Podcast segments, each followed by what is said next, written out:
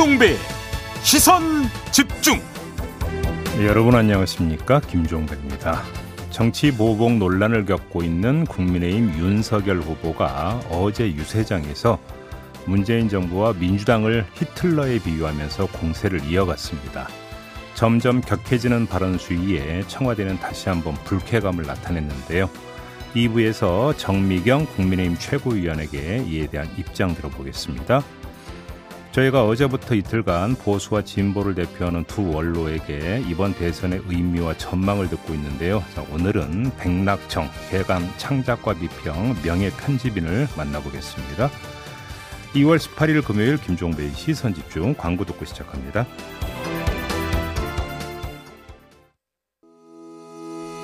시선 집중은 촌철님들의 다양한 목소리를 기다립니다. 짧은 건 50원, 긴 건 100원인 문자 메시지 샵 8001번, 스마트 라디오 미니와 유튜브 라이브로도 시선 집중과 함께 하실 수 있습니다. 믿고 듣는 진품 시사 김종배의 시선 집중.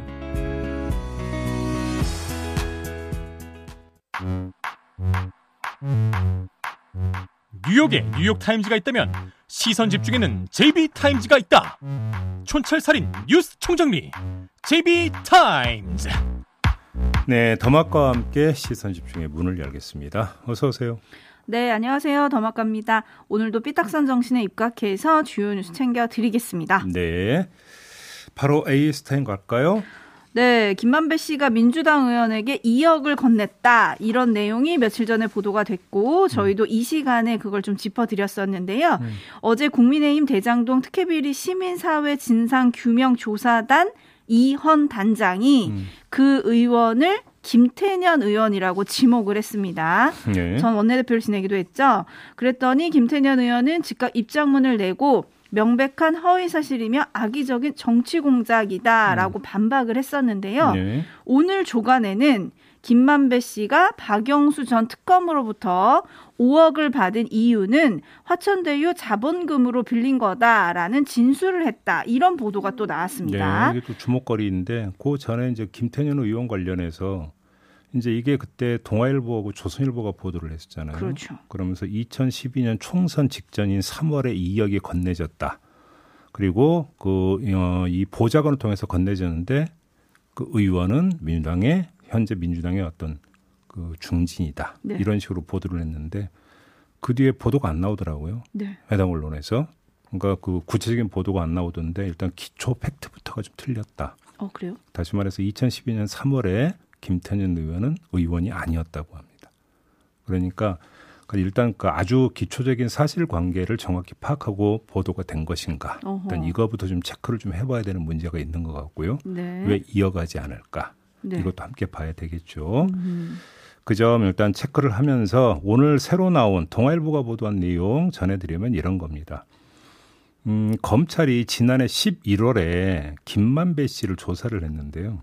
이때 어떤 진술을 받았냐면 2015년에 박영수 전 특검에게 화천대유 법인 자금을 빌려달라고 했다라는 거예요. 네. 그래서 박영수 전 특검이 분양 대행업체 대표 이모 씨를 통해서 만들어 보내준다고 했다. 이렇게 답을 했다라는 겁니다. 네. 아, 그래서 검찰이 계좌 추적을 한 결과가 어떻게 나왔냐면 2015년 4월 3일에 박영수 전 특검 계좌에서 화천대유 법인 계좌로 5억 원이 건너간 거는 확인을 했다고 합니다. 음. 이 돈이 화천대유가 성남도시개발공사에 납부한 사업협약 이행 보증금 등으로 사용된 것으로 검찰은 파악을 하고 있다고 하는데 네. 이게 처음에 이제 문제가 제기됐을 때 박영수 전 특검 쪽에서는 어떻게 해명을 했냐면 김만배 씨와 그 분양 대행업체 대표 이 씨 사이에 자금 거래를 명확히 하자는 취지에서 김 씨 부탁으로 박영수 전 특검 계좌를 통해서 이체된 것이다. 음. 그냥 계좌만 빌려준 것이다. 간단히 이야기를 하면. 네. 송금 계좌만 그리고 선의로 승낙을 한 것이다. 이런 거라는 건데요. 오늘 새로 나온 뉴스에 따르면 이 돈이 사실상 박영수 전 특검 돈 아니냐. 이런 의혹인 것이죠. 네. 자, 이렇게 돼버리면은 새로 조명해야 되는 부분이 있습니다. 박영수 전 특검 측과 김만배 씨 사이에 어떤 일이 있었던 거냐. 음. 그 다음에 대가가 어떻게 되는 거냐. 이게 관심사였는데 박영수 전 특검 딸이 등장을 하지 않습니까? 그렇죠. 그래서 아파트를 절반 가격으로 분양을 받았고 그다음에 또 돈을 빌려간 것도 저희가 얼마 전에 전해드린 네, 바 있지 않습니까? 근무하면서 그렇죠. 뭐 11억인가요? 근데 그 일부는 갖고 일부는 아직 안 갖고 있다라는 네. 이야기가 있었고 그 전에 나왔던 게 뭐냐면 분양대행업체 대표 이모 씨라는 사람, 이 사람이 박양수 전 특검과 인척 관계에 있는데 네. 김만배 씨 돈 109억이 이 사람한테 흘러갔다라는 이야기가 이 대장동 특검 아니 대장동 의혹 사건 초기에 나온 바가 있었거든요. 네, 네. 이걸 좀 주목을 해야 될 것 같은데 그럼 도대체 이 109억 원의 성격이 뭐냐? 음. 이게 이제 그때 그러니까 아주 초미의 관심사였는데 그 다음에 나온 이야기가 없었어요. 네. 그러면 혹시 이 돈과 그러니까 돈 빌려줬다는 5억이 상관관계를 갖고 있는 거냐? 요걸 좀 봐야 되는 거 아니겠습니까? 네. 만약에 5억을 빌려준 다음에 109억을 받은 거다. 이건 물론 가정입니다만 이런 도시 몇 배가 되는 겁니까? 음. 그렇죠? 그래서 이 109억의 그러니까 돈의 성격이 무엇인지 이걸 좀 분명히 밝힐 필요가 있겠다. 요 말씀을 좀 드려야 될 것 같습니다. 네, 그리고 5억 상환에 대해서 김만배 씨를 검찰이 추궁을 하자 김만배 씨 증언은 기억이 안 난다. 이렇게 나와 있다고 하고 바로 지금 그거 바로 그거죠. 네, 그리고 지금 JB가 짚어, 짚어 주신 부분에 대해서는 검찰은 여전히 조사 중이다. 이렇게 또 기사는 아니, 마무리가 됩니다. 돈을 빌려달라고 한 건 왜 그러니까 그 빌려달라고 한 이유까지 정확히 기억하면서 어 빌려준 그러니까 빌려달라고 했던 사실은 기억을 하는데 상환 내용을 모르겠다는 말이 되는 이야기입니다. 선택적 기억 장애, 네. 기억 지우개 뭐 이런 얘기가 또 들고 있고요. 말을 못 하겠다는 뜻으로 이해를 해야 되는 거겠죠. 6690님은 그럼 5억 넣고 50억이 된 건가요? 라고 해주셨는데 109억 109억이 된 게 아닌가라는 아니, 또 물론 이건 추정입니다. 그렇죠 네. 추정입니다만 의혹 하여튼 추정입니다. 네. 네 109억에 대한 조사도 필요하다 이렇게 음. 정리를 해야 될 것 같고요. 예. 5697님이 특정 언론은 검찰이 조사 중인 내용을 어찌 그리 잘 보도하나요? 라고 음. 물음표를 보내주셨는데 네. 오늘 JB타임즈가 첫 번째 주목한 뉴스가 바로 또 이 문자와 연결이 되는 뉴스죠. 물론 뭐 직접 연결은 아니고요. 그 일단 한번 좀 다시 한번 정리를 하죠. 검언 유착 의혹 사건 수사 기록이 에, 몇몇 언론에 그러니까 입수가 돼서 지금 계속 추가 공개가 되고 있습니다. 네, 보도가 나오고 있죠. 어제 나왔던 내용을 좀 추려드리면 검언유착 의혹을 최초 보도한 곳이 바로 MBC 아니겠습니까? 그렇습니다. 근데 이 MBC 리포트 내용이 방송 전에 통째로 채널 A에 유출이 됐고 이것이 다시 한동훈 검사장에게 전달된 정황이 나왔다. 이런 내용입니다. 네. MBC에서 첫 보도가 나온 게 2020년 3월 31일 저녁 8시 뉴스데스크였었거든요. 네. 근데 이날 오후 4시 32분 그러니까 뉴스데스크가 방송되기 거의 4시간 전인데요. 채널A 강모 기자가 배모 법조팀장에게 첫 번째 리포트 전문을 전달을 합니다. 어허. 채널A에서. 네. 이어서 10분 뒤에 두 번째 리포트 전문이 전달이 됩니다. 그리고 뉴스가 시작되기 30분 전쯤에는 어, 7시 31분인데요. 최종 리포트가 또 전달이 됩니다. 초안, 수정안, 최종안까지 다 전달이 된 거예요? 그러니까 이제 이게 그 최초와 그러니까 이게 뭐냐 리포트가 두 꼭지였는데 그거는 그러니까 그 4시 때 전달이 됐다라는 네. 거고요. 이거는 그 데스킹까지 거치지 않은 거였어요, 또. 음. 어떻게 이런 일이 벌어질 수 있느냐. 이게 지금 하나가 있는 거고요. 네. 그날 오후 5시 50분경에 배모 기자가 아, 본부장 보고 왔는데 한동훈 검사장한테 잘 얘기하라고 했다고 말하자 이 강모 기자가 이렇게 그 말을 한 것으로 되어 있습니다. 한동훈한테 제가 보내드린 거 카톡으로 그냥 보내드리세요. 기사 보면 좀 덜 난리치겠죠. 아, 그러니까 기사를- 제가 보낸 네. 거라고 하는 게 뭐냐면 MBC의 검언유착 의혹 사건 리포트 원고라는 겁니다. 그거를 이제 한동훈 검사한테 보내라. 그렇죠. 그리고 배모 기자가 4월 2일 어, 부 본부장에게 3월 30일부터 4월 1일까지 한동훈 검사장과 나눈 카톡 대화 내용을 요약해서 보고를 했는데 이 내용 중에 4월 1일자 대화 요약 부분이 있습니다. MBC가 보도 예정인 리포트 내용에 대해 서로 교환 이렇게 적어 있다는 음흠. 겁니다. 뭘 뜻하는 거겠습니까? 이게 하나 더 있습니다. 검언유착 의혹을 보도한 장인수 기자가 한동훈 검사장한테 이제 그 당연히 반론을 들어야 되니까 취재 요청을 하지 않았겠습니까? 네. 그 내용과 문자 메시지 내용까지 배모 기자가 알고 있다라는 겁니다. 3월 30일 오후 5시 19분에 김모 당시 채널A 보도 본부장에게 한 통의 메시지를 포워딩 하는데 배모 기자가 네. 그게 어떤 거였냐면 장인수 기자가 한동훈 검사장한테 보낸 취재 요청 문자 메시지였다는 거예요. 음. 그러면 장인수 기자가 한동훈 검사장한테 보낸 문자 메시지인데 이거를 배모 기자가 김모 보도본부장한테 포워딩한다? 그럼 전달 경로가 어떻게 되는 거겠습니까? 한동훈 기자가 보낸 거죠. 한동훈 검사장, 아, 네. 예, 장인수 기자가 보냈을 리는 만무한 거 아니겠습니까? 그렇죠. 지금 세 가지 그 카테고리로 나눠서 제가 정, 그러니까 전해드렸는데요. 여기서 이제 포인트를 뽑아야 될 것 같습니다. 네, 정리를 좀 해주시죠. 1번 MBC 내부에 거의 첩자 수준의 협력자가 있었다는 얘기로밖에 안 되는 겁니다. 음, 유착과는 별도로 내통이 있었다는 이야기가 되겠습니다. 네, 그게 누구인지 밝혀야 되는데 이거는 제보자 색출과는 성격이 전혀 다른 겁니다. 그렇죠? 그렇죠. 이거가 그러니까 첫 번째 포인트고요. 두 번째 채널A 기자들과 한동훈 검사장과의 관계 다시 규명을 해야 되는 거 아니겠습니까? 음, 애당초 제기됐던 검언 유착과는 별개로 이 자체 또한 지금 제가 전해드린 내용이 사실이라고 한다면 이 자체도 유착이라고 봐야 되는 거거든요. 이게 두 번째 포인트고요. 음, 세 번째, 지금 그 제가 전해드린 내용은 수사 기록에 기초한 거라고 지금 말씀을 드리지 않았습니까? 네, 그런데 이 수사 기록에는 한동훈 검사장의 휴대폰 내용은 들어가 있지를 않을 겁니다. 왜? 열질 못했으니까. 열지를 못했으니까 당연히 거기에 무슨 내용이 있는지 모르는 거죠. 그렇죠. 그런데도 지금 이런 내용이 나온다고 한다면 이런 가정을 한번 해보죠. 한동훈 검사장의 휴대폰이 열리면 거기서 또 무슨 내용이 나올까? 음흠. 이건 궁금증 차원에서 포인트로 뽑았습니다.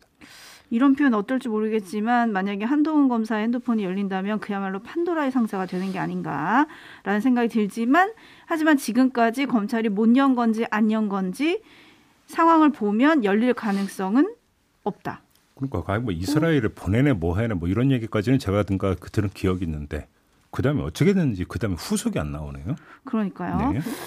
자, 3513님이 한동훈 검사는 검언 모두의 실세인가요? 라는 의견 보내주셨고요. 밤하늘엔 별님이 MBC에 밀정이 있다.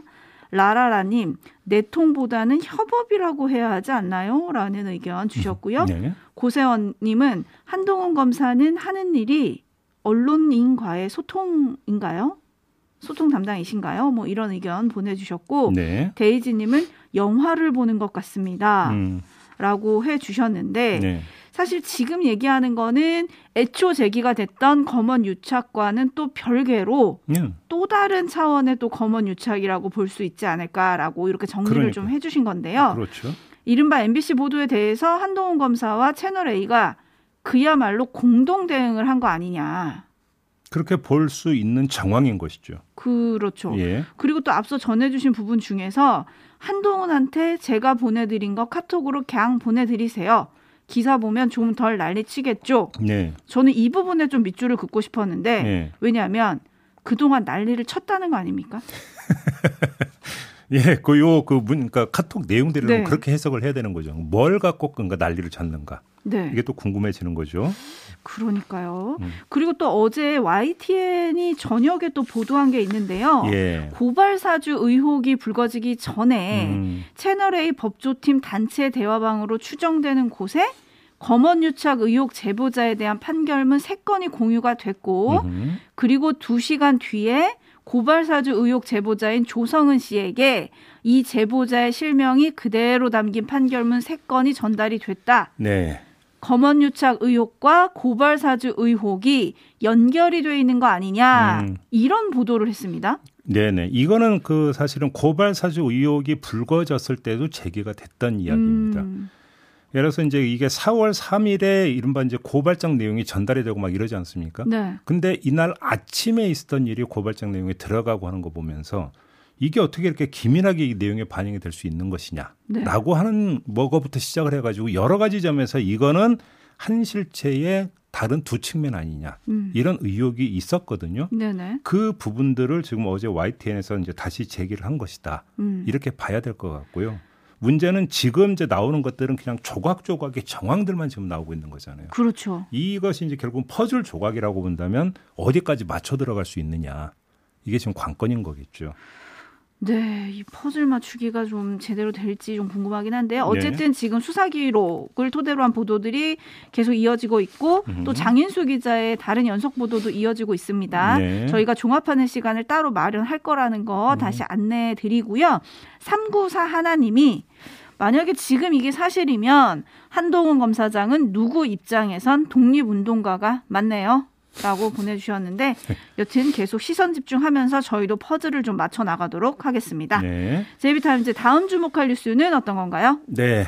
어, MBS 여론조사 결과가 어제 공개가 된 게 있습니다. 근데 이제 이 내용을 보면 윤석열 대 이재명 후보 지지율 차가 9%포인트로 벌어진 것으로 나왔어요. 네.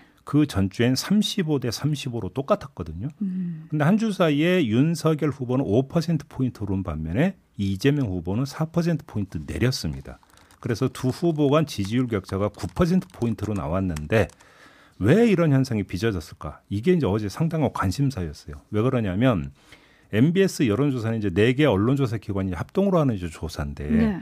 이 이제 조사 방식이 전화 면접 조사이고 이러다 보니까 이재명 후보에게 상대적으로 이제 그 잘 나오는 그런 여론 조사였던 그 추이를 보여왔었는데 이렇게 이제 확 벌어진 거고 한주 만에 음. 이렇게 되니까 도대체 이유가 뭐냐 이게 이제 초미의 관심사였었는데 우상호 더불어민주당 선대위 총괄 선대본부장이 어제 기자간담회에서 그 그러니까 분석 결과를 내놓았는데 그 내용 혹시 오디오 있나요? 네, 한번 들어보시죠. 단일화 이슈가 지금 국민의 관심사가 되면서 어, 지지율 격차가 벌어졌다 이렇게 보여집니다. 이 단일화 이슈의 결론이 나오면 다시 여론조사의 수치 흐름에 변화가 올 것으로 저희는 그렇게 예견하고 있습니다. 네. 그 덧붙여서 이런 말도 했어요. 지난주 이재명 후보 상승세는 이낙연 합류와 윤석열 정치 보복 발언에 기인한 게 크다고 봤는데 야권 후보 단일화가 국민 관심사가 되면서 지지율 격차가 벌어졌다. 특히 우리 층 응답률이 상대적으로 낮아지고 있는 게 여론조사에 반영되고 있다고 분석한다.